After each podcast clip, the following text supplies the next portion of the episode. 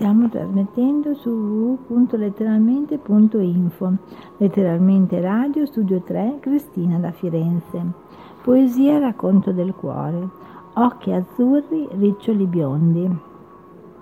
Era il 2018, un giorno d'estate, e dopo aver vissuto un evento doloroso della mia vita, invece di piangermi addosso, decisi di prendere in mano la mia vita e galoppai all'impassata verso una nuova esistenza, verso persone diverse e nuove conoscenze ma mi, mai mi sarei aspettata di vederti comparire all'improvviso, mentre ero con i, con i miei cani in una radura per farli giocare. Appena ti vidi arrivare, il mio cuore ebbe un balzo, ma dietro una corazza nascosi le mie emozioni ma mi persi nei tuoi occhi azzurri e accarezzai con lo sguardo i tuoi riccioli biondi e tutto dimenticai, la nostra differenza d'età, l'incertezza di un amore che poteva durare solo alcune ore. In quel momento capii che volevo stare con te, nonostante ciò che avrei scoperto poi. Incontri frugali e discontinui, decisioni prese e poi rinviate all'improvviso la mia rabbia e qualche lacrima. Tutti e due vivevamo giorno per giorno, come se fosse l'ultimo.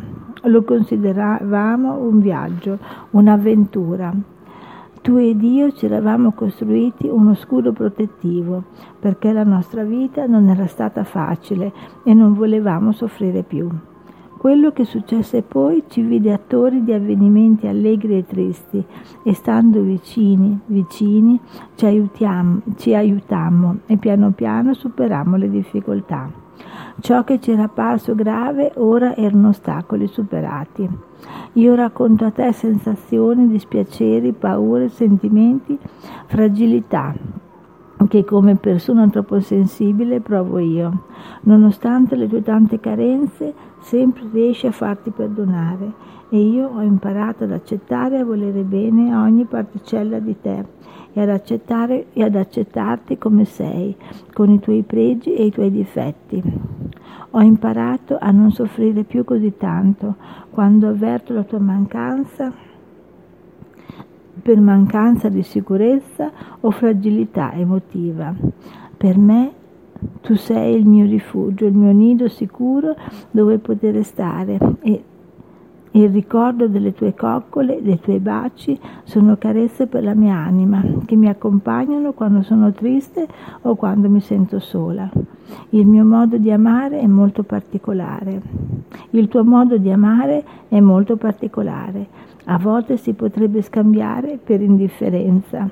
All'inizio della nostra storia mai avresti pensato che anche dentro di te potesse nascere un sentimento.